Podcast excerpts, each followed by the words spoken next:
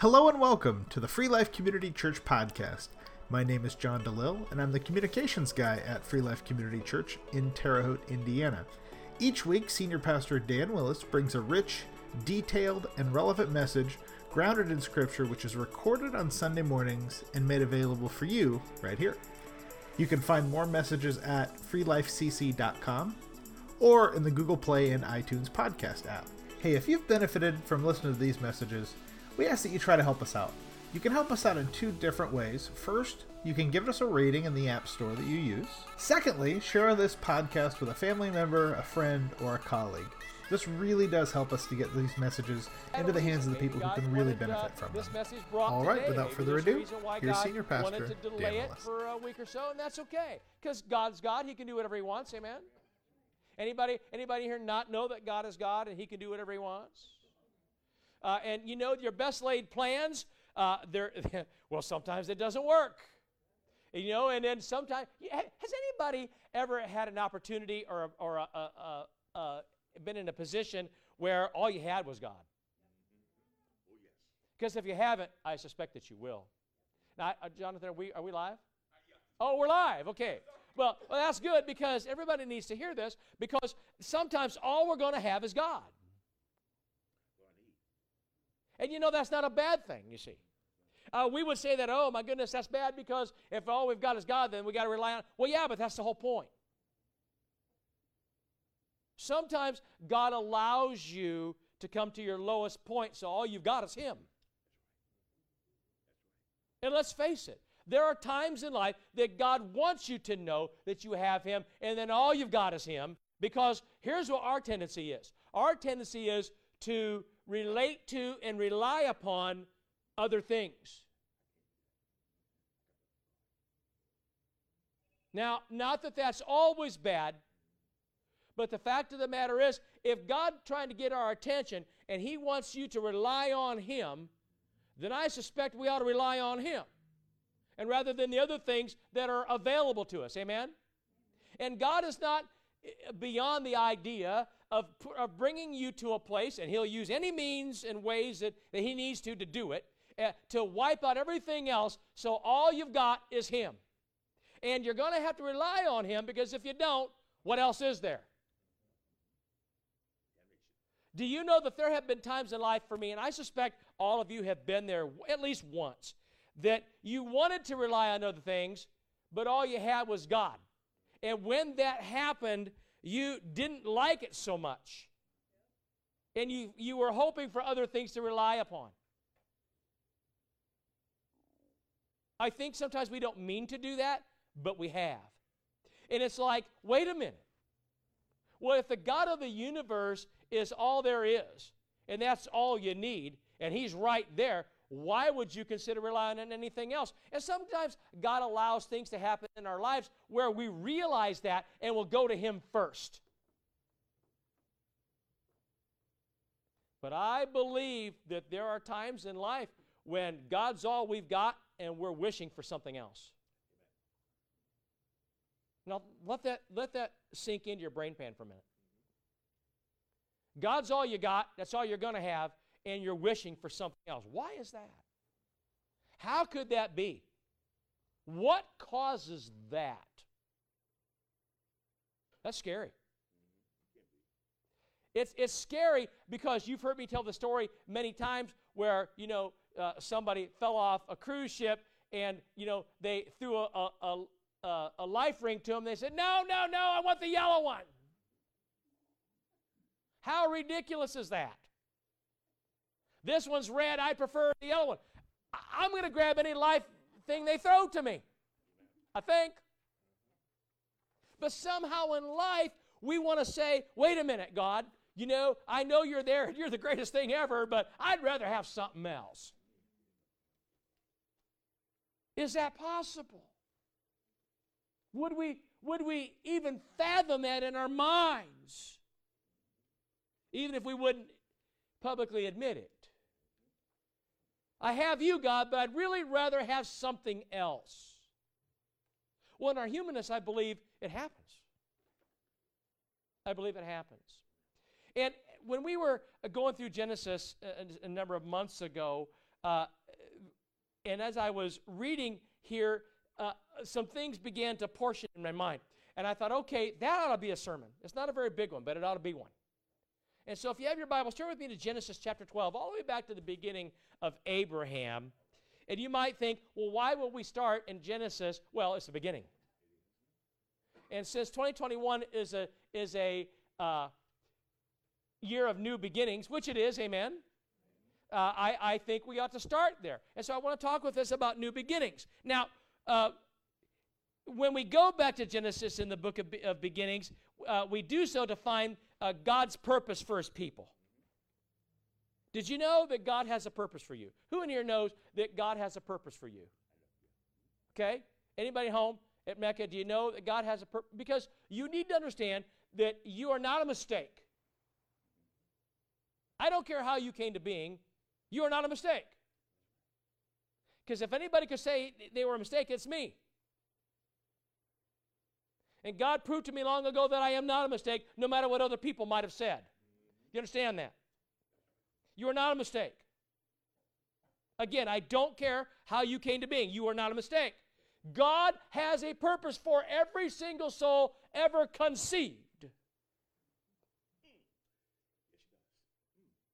He has a purpose for you. And ultimately, He has a purpose for His collective group of people on the earth. Amen? Now, God certainly has an eternal plan for humankind. Would you agree?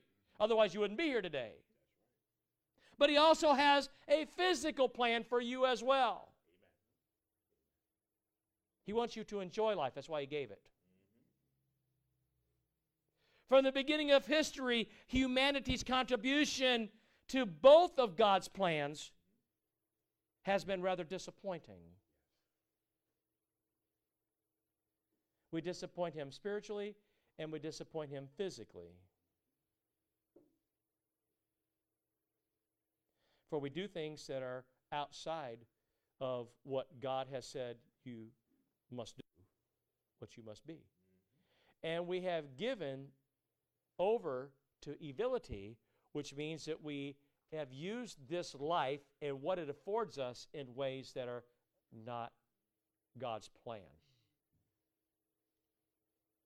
And in that scenario, we find ourselves spiritually inept and physically inept, outside of God's plan. And the early chapters of Genesis picture Adam and Eve's fall. And then the general failure of society that continued on all the way into to Noah's day. And of course, we know what happened because of that. God decided to wipe out humankind from the earth, which he did, other than Noah and his family. And you'll also find in the Bible that, that God says he was sorry he ever created humans in the first place. Now, a lot of people can't believe it, but it's actually there. Now, following, following this great flood, God's plan again seemed destined to failure as a result of human disobedience. And I dare say, we could say, it continues on even in today. But in Genesis 12, God chose to begin one more time with one man. His name is Abraham. Genesis 12, starting at verse 1. Listen carefully. And the Lord said to Abram, Leave your country, leave your people and your father's household and go to the land that I will show you. Did you hear that? Leave your country, your people, and all of your father's house, everything you know, and go not where I'm saying, but where I will show you. In other words, I'm not going to tell you yet. Just go. Not very many of us pack up for a trip not knowing where we're going. But God said, You leave this place and you go to where I will show you. You have to trust God here. He said in verse 2 I will make you into a great nation, and I will bless you. I will make your name great, and you will be a blessing. And I will bless those who bless you, and whoever curse, curses you, I will curse. And all peoples on earth will be blessed through you. Now, that's a pretty big, tall order. And so the Bible says that Abram left as the Lord had told him, and Lot went with him. Well, now God never said take Lot. And that was problematic from the get go. And it says that Abram was 75 years old when he set out from Haran. And he took with, his wife, with him his wife Sarai and his nephew Lot and all the possessions they had accumulated and the people they had acquired in Haran, and they set out for the land of Canaan, and then the Bible says they arrived there. And Abram traveled through the land as far as the site of the great tree of Moreh at Shechem, and at that time the Canaanites were in the land, and the Lord appeared to Abram and said, To your offspring I will give this land. In other words, you came here, and because you have, not only will you possess it, but your offspring all the way down the line will possess this land. It will be theirs. No one will ever take it from them. It's theirs. I'm doing it. And so the Bible says that Abram built an altar there to the Lord uh, who had appeared to him. And from there, he went toward the hills of east of Bethel and pitched his tent with Bethel on the west and Ai on the east. And then he built an altar to the Lord and called on the name of the Lord. And then Abram set out and continued toward Negev. Now, first of all, a couple things we have to understand here. First of all, God gave Abraham both a gift as well as a promise. And as we read that, we might not necessarily conceive that in our minds that this is a gift. Because clearly, most of us want to move when we want to move, not when someone else prompts us to do so. And not only that, leave everything you know and go. And so, it's still a gift. even if Abram didn't understand it, even if we don't understand it, God still says it's a gift. First of all, who was Abram? Well, from the long lineage in Genesis 11, in which people lived really long lives, some 900 years, a lot of them, uh, so uh, they began having children and they lived life and then they died. And pretty much uh, since Adam, everyone was the same, with just a very few of them being godly men. Of course, Noah and a few others we could, we could mention. But then along comes this guy, Abraham, you know, uh, and he's different. He's, he's, he's got a heart for God. And most men at this point have not had a heart for God, they've had a heart for themselves, right. which of course means a heart for Satan, although they would never admit that. And so God sees things in Abraham that these other people, well, they just don't have. There's something different about Abraham. And so, not a lot is really known about him, but one day we know that the voice of God spoke to Abraham and he said, Go from your country, your people, your father's household to the land that I'm going to show you. Now, apparently, here, uh, God wanted to get Abraham and his family away from the present influences that must have been around them during that day. Yeah? You know, sometimes, friends, we pick up and take in with people that we ought not. Sometimes we surround ourselves with people that we shouldn't. Now, I've purchased a house or two in my lifetime. Uh, and let me tell you what I did. When I went to, to look at the houses that I was interested in purchasing, uh, you and I both know that the first thing we do, we'll look at the yard, we'll look at the house, we'll look at how it accommodates us, we'll look at the amenities it has, we'll look at the price range it's in, and, and, and, and we'll start there. Very seldom do we look at the neighborhood first. Very seldom. Sometimes we do, but not often. But I would suspect and suggest that the neighborhood would be very important. Now, some people like to be city dwellers, and other people like to be country dwellers. Some people don't want to live anywhere near people. They want to have their own place out in the middle of nowhere where they can look up at night and see the stars. They can hear the animals outside. And some people, that scares the snot out of them, so they don't want to do that at all. I personally am an out, out one. I want to be out there away from people, have no problem with that whatsoever. But I grew up on a farm, and that's the way things were.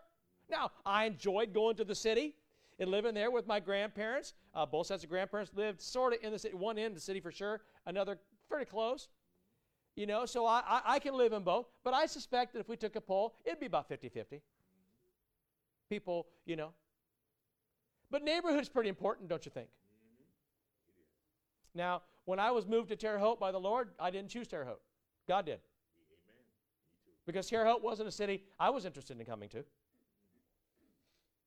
But God said, I want you to go there. And so I said, okay, God, I'll go. And we did. And 20 years later, here we are. So you do what God has said you should do. But in neighborhoods, uh, wherever we might live, there are influences around us. Amen? Whatever you do, wherever you go, even in the job that you have, even in the schools that you choose for your children, there will be people around them. Yes? And sometimes they're a pretty darn good influence, and you're like, this is great. And other times, not so much. And you're like, wow. I have known people that have moved from a house, from a neighborhood, because they didn't like the influence of the schools or the neighborhood on their children. You've heard of that? Amen. It happens. And some people are just too darn lazy to do it. Amen. It's too much hassle. And so they put up with it, even though they know that they ought to. Now, I'm not telling you to look at your neighborhood and, and leave. I'm not saying that. But what I'm saying is, we influence ourselves with people sometimes that we ought not. And I believe that there's no such thing as I didn't know that. Mm-hmm. You do know when someone is a godly influence or they are not. Amen? You know when someone has godly tendencies and when they have satanic tendencies. Tell me you don't. Wake up. Come on, wake up. We know, don't we? We don't like to admit it, but we know. If you're a Christian, you know it. Because your spirit and your discernment tells you this isn't right. This isn't good. Amen. Who's been there? Who's been there? Come on. Okay? You know. So apparently, God wanted to move Abraham from these present influences, and he wanted to get him alone in a land that he didn't know anybody. Not very many of us, when we pick up, would go to a different country. That's hard to do, isn't it? When we think about moving, we move to different neighborhoods, not countries. Moving states is tough too, by the way. But some can't wait to do that. And that's fine. But moving countries is very difficult to do. And if you've ever lived overseas, and I have, uh, it's not quite the same. Okay? It has some amenities, I suspect, but it, it's always good to get back to the old US of A. Amen. That's because that's home. Right? This is, this is who we are. And so Abram didn't have that opportunity. He said, God said, move and go here, away from everybody you know, everything you know, everything. And he wanted him to do it, I think, so that God could teach him and give him an inheritance that is different than the one he had planned on. Now, that's interesting because we like to build our own inheritance. We like to build our own kingdom, our own castle, you know. And God is like, well, wait a minute. What if the one I want to give you is better for you? Well, well, well, what's it like, God? Well, I didn't ask you that. What if what I want to do, I think is best? Will you accept that? Well, I don't know. Tell me we don't do that with God. Now, come on. I suspect that Abram had a lot of questions in his mind. And you know his children had some questions. His household, right? You know they had some questions. Anybody? Amen. Come on.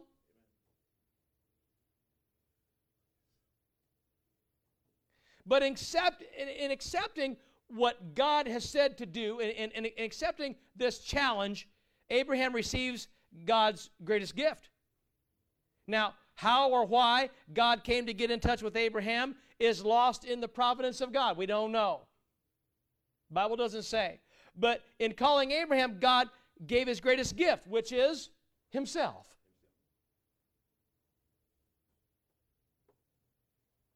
Do you know that God's greatest gift is himself? I suspect that when we think of God's gifts, we think of the blessings God can provide. Anybody with me here? You start listening to things and you get this visions, how's it go? Visions of sugar plums dancing in your head. Amen. We start to think of all these things, the, the flashing neon lights that we think are the great things and the gifts that God's going to give us. No, the greatest gift is Himself.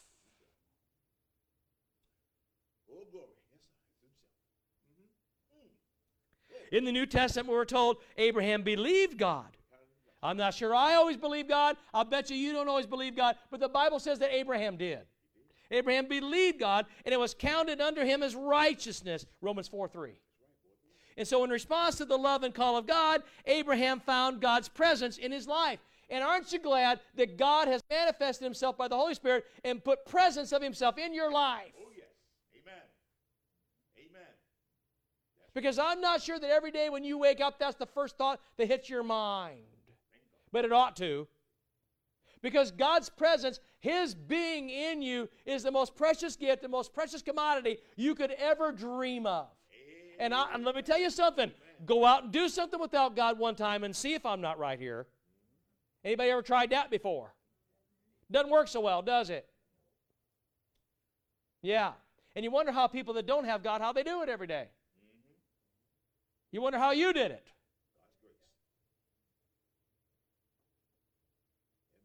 And Abraham believed that God would work through him to ultimately bring about the divine salvation for all of humankind because God said he would.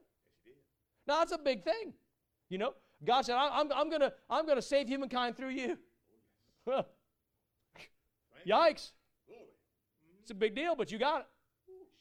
I'm going to do it. Now notice this is the Old Testament, but that was God's promise. So even back then, God was God God was working for the salvation of humankind. Now it's always been God's desire to save humankind from not only Satan but from himself. Humankind needed to be saved from himself. Did you know that? That's right. You need to be saved from you. I need to be saved from me. Why? Because we make poor decisions. We follow wrong pathways. We desire things that aren't good for us. Tell me we don't. Come on now. We do it, kids. We'll say we don't, and we'll sit up there on our pedestal and say, Yeah, I, I would do it again too. well, you shouldn't because it's not going to get you where you ultimately want to go, and that's heaven. Amen. And God, it's a shame that God had to send His only begotten Son Amen. To die for you because you wouldn't choose it otherwise. That's what He did, though, you see. And so the more I think about this, I think this is significant what happens to Abraham. God knows and He wants you to understand that you are your own worst enemy. Because Satan could have no part of you if you didn't give it to him. Do you understand that? Especially not since you said I do to the Lord Jesus Christ. When you said I accept Christ, what happened here? A metamorphosis takes place, and all of a sudden now the devil has to have permission to mess with you. And you know who gives it? You do. And we're going to stand here today and say, no, no, no, no. When it's yes, yes, yes. Yes, we have. We've given the enemy permission to screw around with us because of the desires of our own heart. That's what the Bible says. By the desire of your own heart, you are, you are taken away and, and, and, and enticed. We like enticement. It's a word, it's a word we don't often use, but it's a word we like. Enticement. And so we look a little bit further and we find that God gave Abraham a promise. God said, I will make you into a great nation. I will bless you. I will make your name great, and you will be a blessing. Now, this is interesting because this was promised to a man and his wife for whom childbearing seemed an impossible hope. It seemed like it would never possibly happen. Well, no. No. When, you're, when you get to a certain age, uh, you're pretty sure it ain't going to happen. Right? How many of you in here know that it's probably not going to happen for you, no matter how hard you try? Yeah. And some of you are like, uh oh, look what's happened. it does happen, doesn't it? But after a certain point, it doesn't, you see. It's, it's, part, it's part of life, it's part of the physiological makeup of who we are. And so they're thinking, no way, it can't be. But God later uh, reaffirms his promise. He told Abraham, Look up at the sky, count the stars. If you indeed can count them, Have you ever tried to? Who's tried to count stars? Anybody? Good luck with that. Yeah. How, what what did you get to, by the way? That's a whole bunch of stars, isn't it? Now, now on a cloudy day, maybe not. But but listen, on a clear night, you you you ain't gonna get there, no matter whatever number it is. Anybody? God says, if you indeed can count, what He knows He can't. But so shall your offspring be. That's an awful lot of people. Now, it would be difficult, I think, to believe and trust in God was something that you know is absolutely impossible. You know how I know? Because I do it. When I know that something is absolutely physically or whatever impossible, and God said it's going to happen, I would struggle there. Anybody with me here? Let's just, let's just be honest. If you know it's an physical impossibility, and God said, well, wait a minute. Let me, let me tell you, my wife's not here today. She's over with the kids. But I know for a fact that my wife can no longer bear children. I know that for a fact. But if God came to us and says, about this time next year, we'd be like, oh. right? And I'd be like, is, is that really you, God? Anybody hear what you know I'm talking about here? But see, it isn't, it's more than that, you guys. There's, there's all these things that God can do, and you know it's an impossibility. And if God were to come to you and say, you know, you'd be like, well, hmm. First of all, is it really you, God, speaking? Yeah. And then it's like, well, God, how are you going to do that?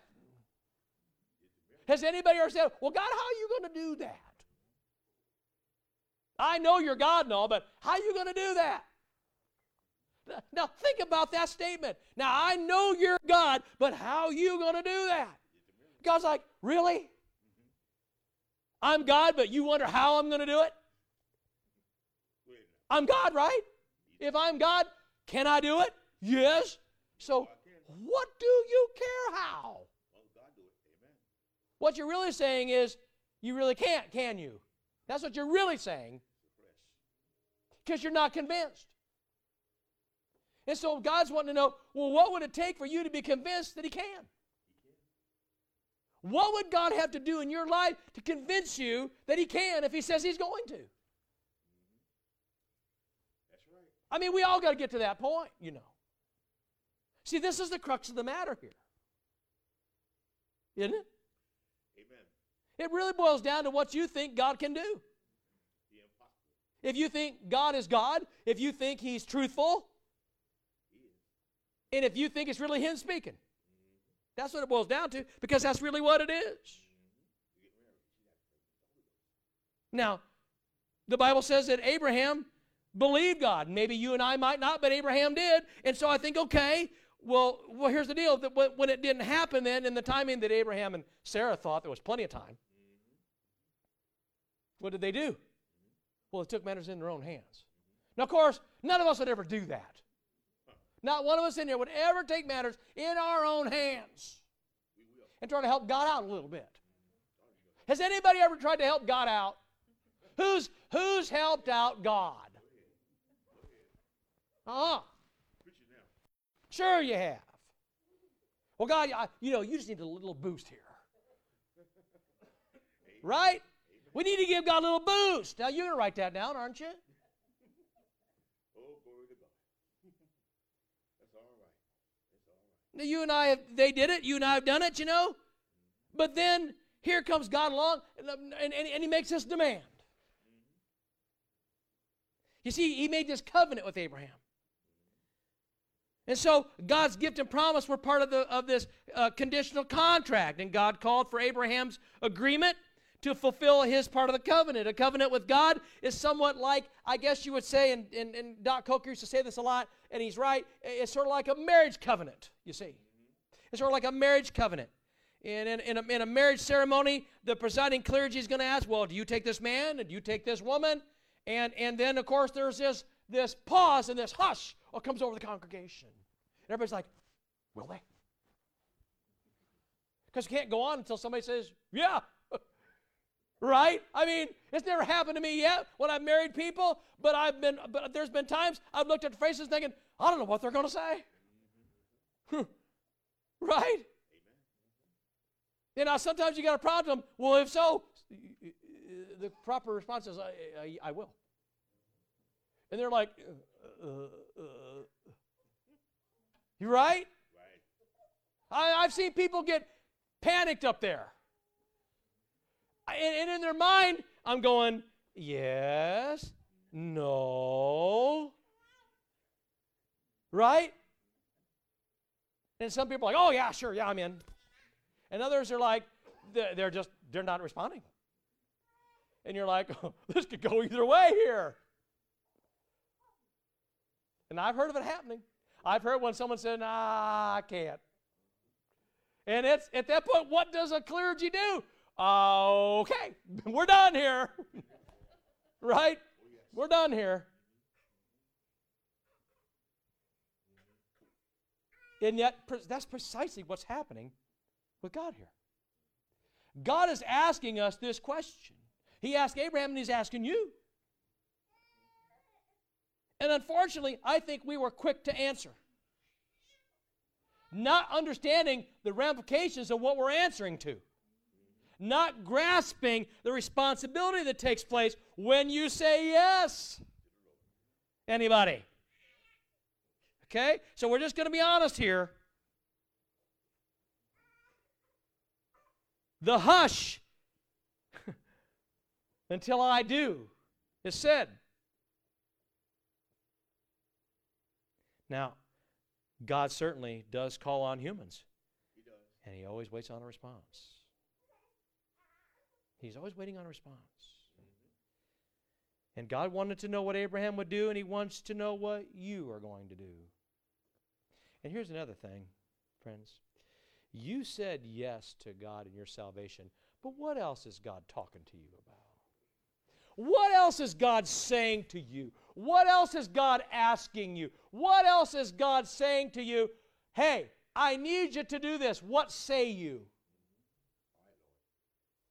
I need you to trust me in this and give up this garbage that you're involved in. What say you? Hmm?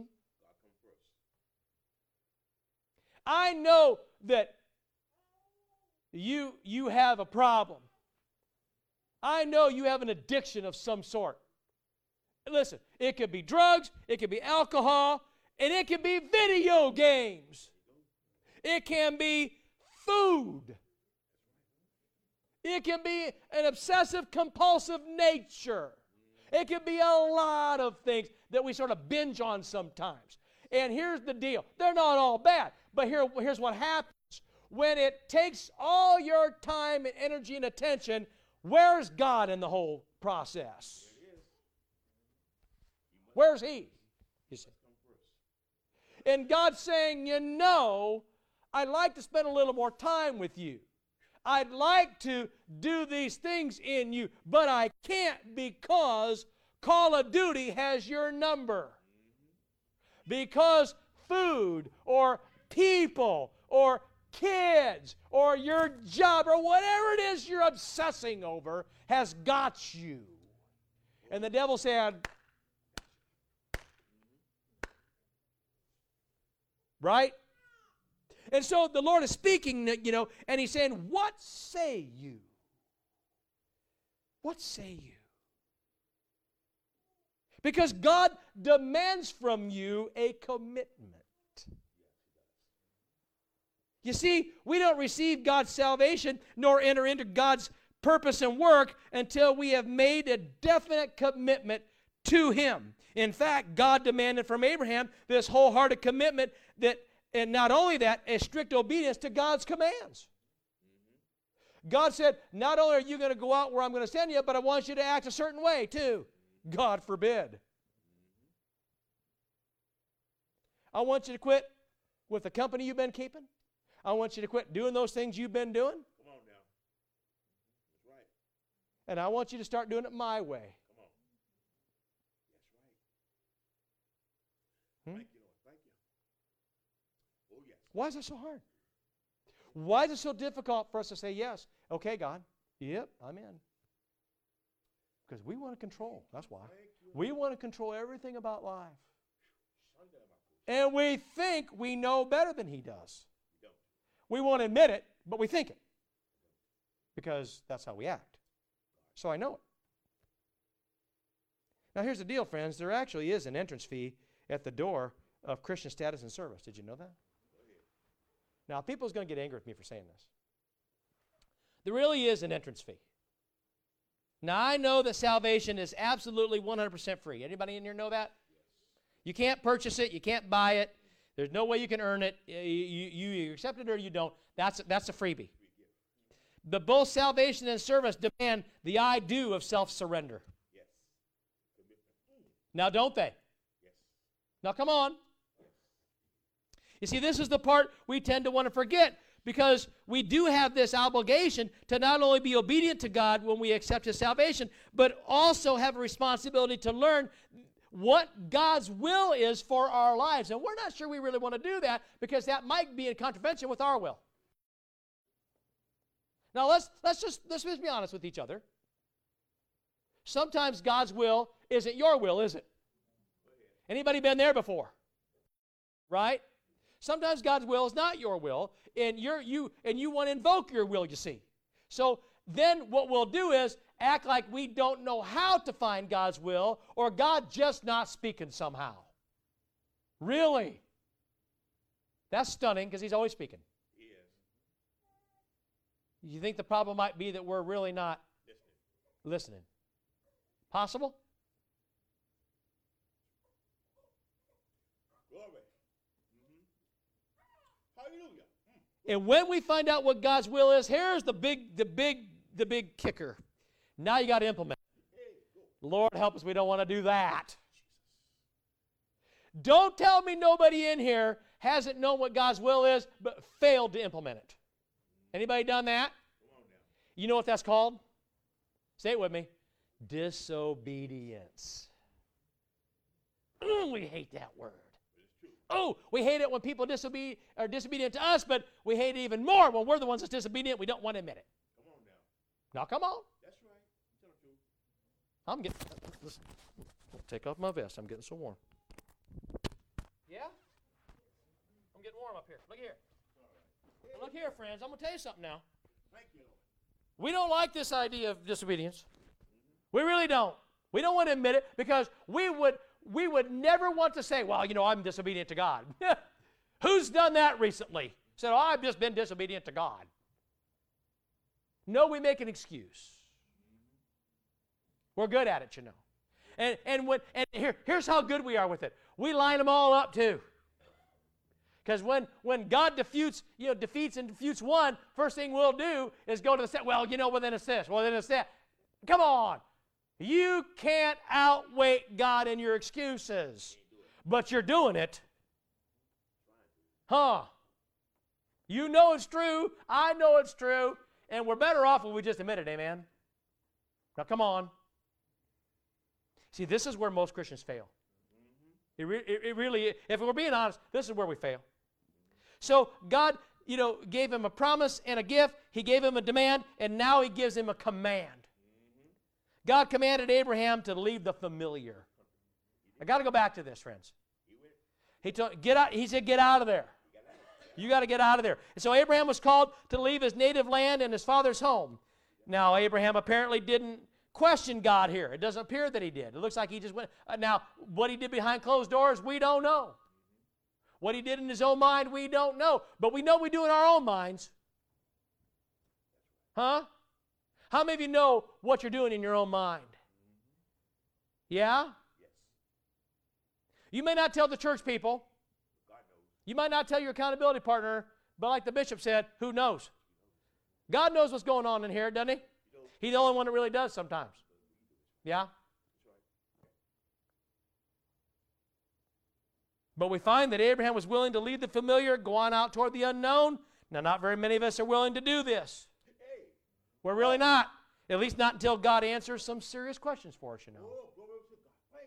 Now, see, here's what we'll do. We may say, you know, God, I might be willing to do this, but I have some questions first. Who in here's done that? God, if I would be willing, what about this? What about that? And, and oh, the list goes on, doesn't it? Yeah, trust God. You always have questions for God now, don't you? Because you have them for everybody else. You see? Do you really think you don't? Do you really think you're not questioning God? Now, we'll say it isn't true, but deep down we know it is. Notice that God has given us a call to trust Him. There it is. Right there. Trust me. Well, there go. Yeah. Yeah, it is. But here's the problem we, we're who we really trust. We're the only, and you know what? There's a song out there by Elton John. He says, I couldn't trust myself and I wouldn't trust you. But the fact of the matter is, if you don't have God, then who do you trust? You see, I don't think Elton's getting it here. Ain't God got me. Because the fact of the matter is, you'll make a statement, but you really do only trust you. I've even heard it said before. Take a philosophy class one time. You'll do an exercise on it, I guarantee you. If you're in my class, you will. And you'll have to break it down and find out who you really do trust. Every one of you is going to have to make a decision on who you really trust. And here's what you'll boil it down to people will disappoint you, and yes, you'll even disappoint yourself, but deep down, the only person you can really trust is you. That's what you'll come to. I almost guarantee it. But see, God wants to change all of that. God says, no, no, no, no, no, no, no. You're, you're missing part of the equation here. I'm the one you ought to be trusting. God says, you don't, you don't need to trust yourself because you can't. Trust in me. That's right. That's right. that is right. That is, Yeah? that is right. Trust God only. Jesus even said, trust in the Father, trust also in me. Yeah? There's no room in there for anybody else, including you. Including you. But if you really want to get deep down where you go, where you don't go even at parties, here's the deal. You trust you. You might trust another person, especially if it's a spouse or somebody really close, but deep down when they've hurt you or disappointed you, you'll come back and you'll think, well, I'll never let anybody, we put, put up, these- start putting up these walls. Well, I, I'm going to protect myself and I'm the only one I trust. Tell me you didn't do it. Come on now. Anybody ever tra- tramped on you a little bit?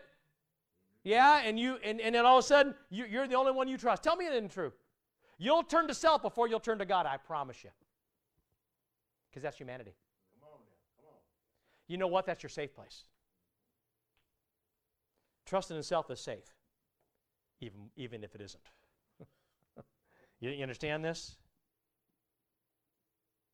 Lord, To any question that Abraham got, had, God's only answer was, Trust me.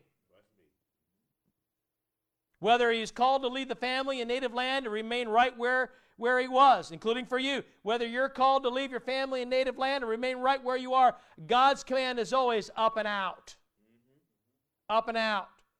Out of self and out of the conformity of society and into a transformed life with Jesus Christ.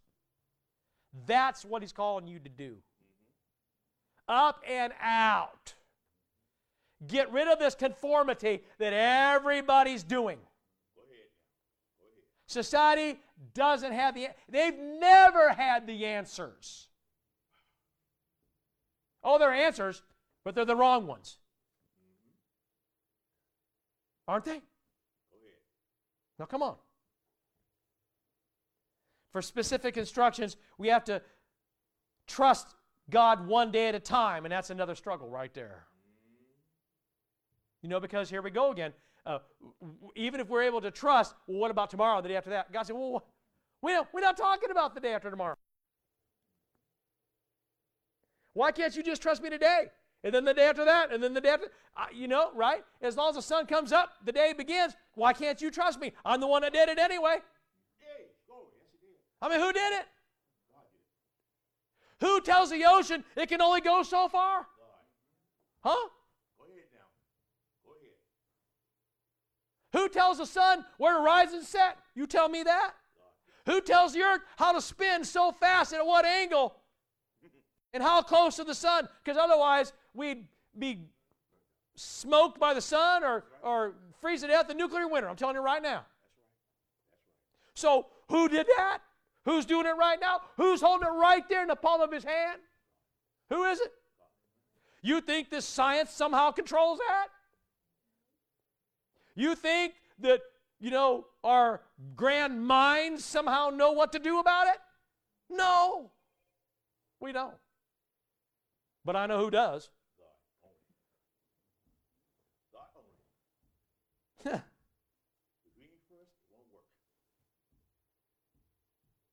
But this is where we struggle. We seem to want to decide whether we're going to trust God completely or not based on how much He reveals to us up front. Oh, yes. Really? Uh, That's who we are. But that's not really trust now, is it?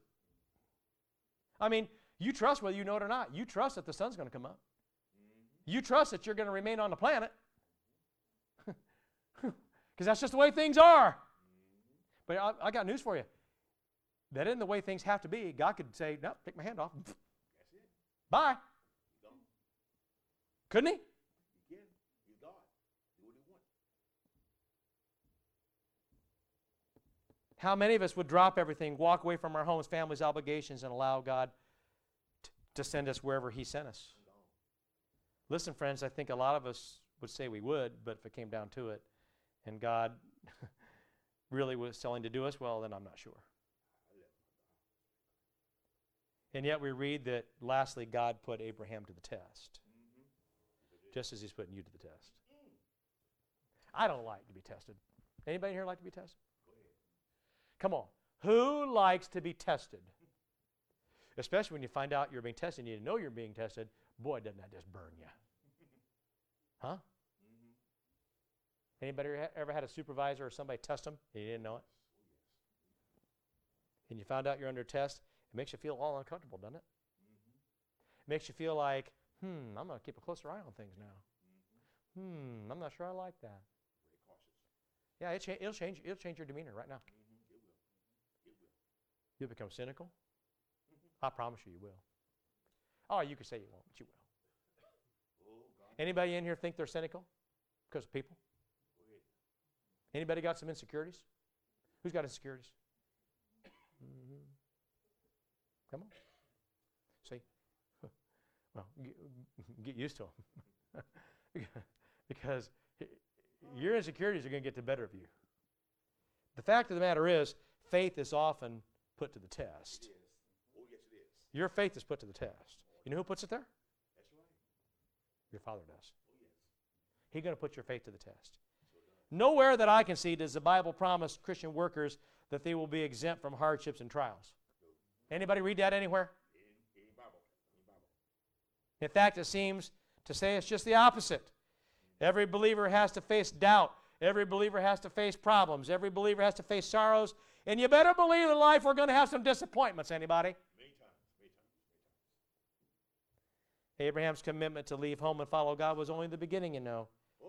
He had no idea what was around the corner, around the bend, on the other side of the river, on the other side of the mountain. He had no clue because God wasn't telling him. No. Just say leave. Just leave. Yeah.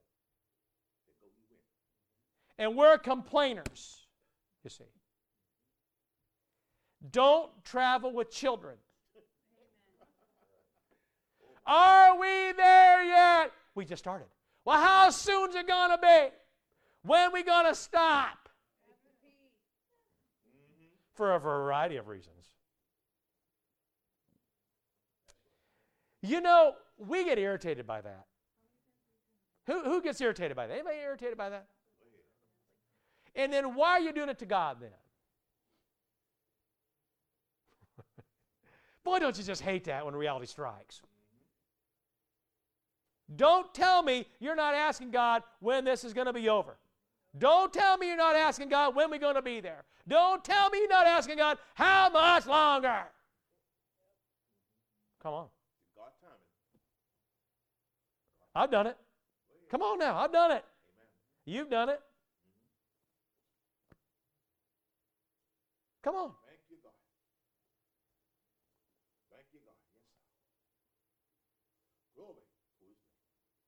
See, God wasn't concerned that Abraham knew what was going to happen, was around the corner, on the other side of the mountain. God didn't care what Abraham thought, didn't even ask him.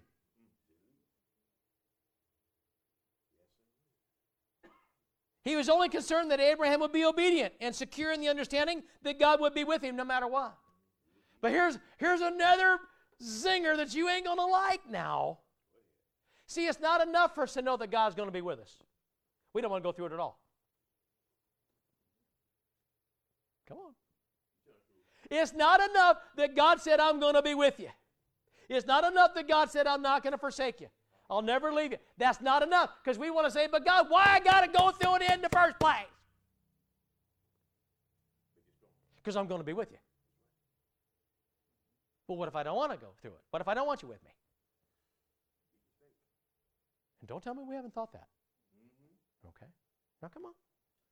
Because this is this is humanity. This is this is this we're talking together here. This is this is the way things go. This is who we are. Isn't that the key? The question has never been, will God go through this with me? That's already asked and answered. We already know it. Because again, has God ever gone back on a promise? Has He said He will always go through you? Did He say He never leave or forsake you? Right. Yeah. So that's asked and answered, isn't it? So what's the question then? The question is, am I willing to go through it? The answer is probably no. Even though I know that God's going to be there with me, see, that's the problem. There, there, there's the problem. It doesn't matter to us oftentimes that God's going to be there with us. We simply don't want to go through the trial. That's right. Doesn't matter if God's there or not. But what if God says, I have to let you go through this trial because it's the only way you let me in? I bet you we've been there. I bet you somebody in here's been there. You push God out to the point that God has to allow trial in your life just so He can spend time with you. God wants to build some character in you, and you, and you don't want any character to be built because you like things the way they are very much. Thank you. I know. I know I'm right because we're human. But here's the deal like it or not, Abraham faced some trials, didn't he? God never said, go, go over here, pick up, and it's all become a hunky dory. He just said, go. You, you, you, you're going to go, and, and, and, you know, I'll see. I'll take care of it. And Abraham had a choice to make right there, just like you and I may have to have a choice to make. Abraham was faced with what I can see two great trials, both of which were centered in his uh, call to a, to a missionary life. First, his faith was tested by Sarah's inability to have a child. God had already promised a nation, and yet Abraham didn't have a single child. He must ask, Lord, why? How? When? Huh. God seems to have answered back, I have promised, I, I will fulfill. Wait for my time. It is God's time. It is God's time. God's time. And yet, for you and I, we know that time is this commodity. And waiting is often the trial. Anybody find that waiting is the trial? Huh? Sometimes waiting's a trial, you know. We become frustrated, angry even sometimes. And we begin to do this thing called question God, even if we want a minute. Not only the timing, but the how and the why, too.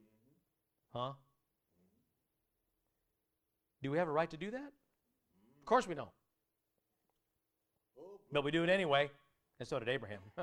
yeah? And Abraham's second trial was even greater. God finally gave him this son in his old age, and the son was rapidly growing into manhood, and God spoke again, doggone it.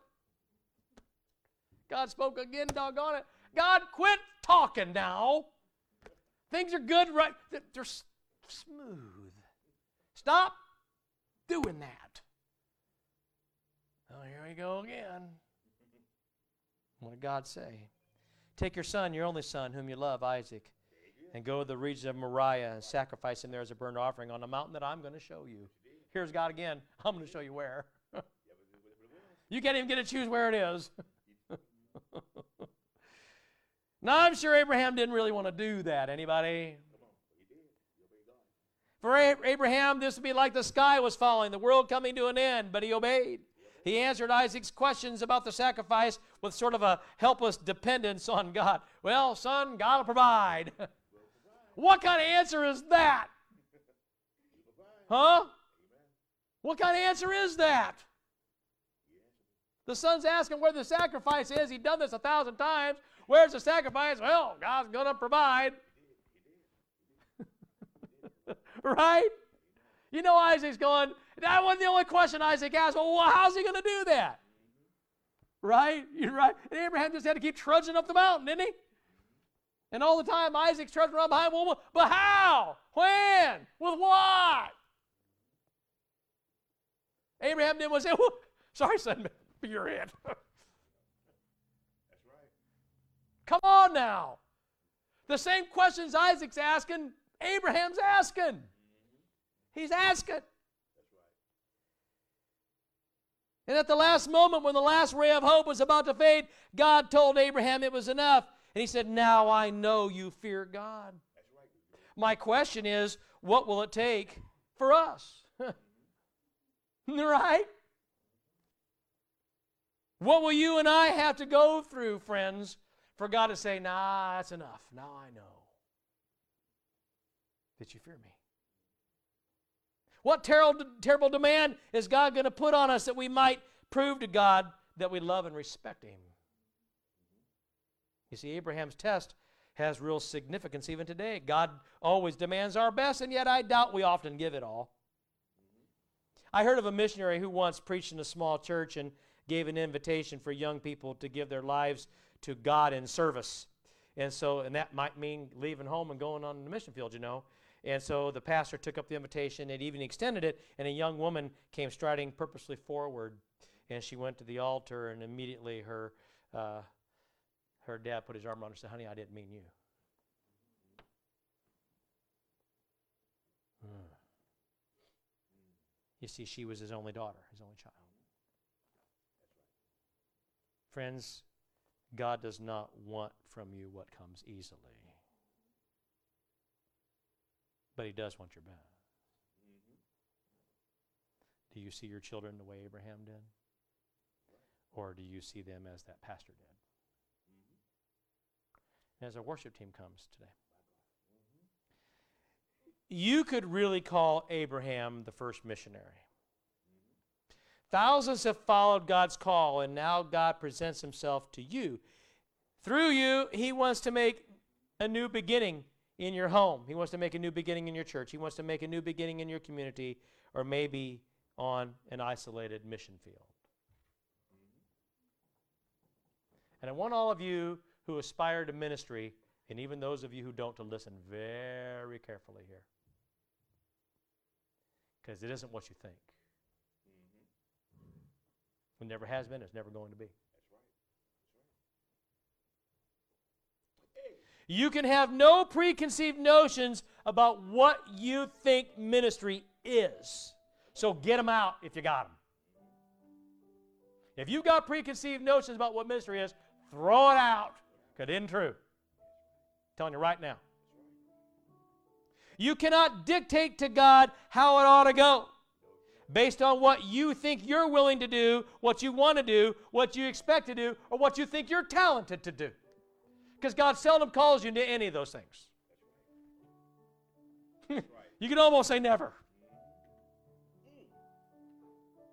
You cannot make it your own timing either, even though you want to. I can't tell you how long I knew I was called to ministry, and God never opened the door for me to start.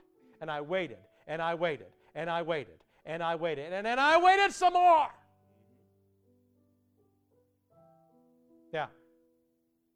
And then I became an assistant pastor, and it didn't mean a gosh darn thing. I didn't do anything. You know why? Because God didn't want me to do something, He wanted me to learn. Under somebody who absolutely knew what they were doing. And sometimes the way you learn is sitting there doing nothing but observing. Mm. Oh, and just being part of the moment.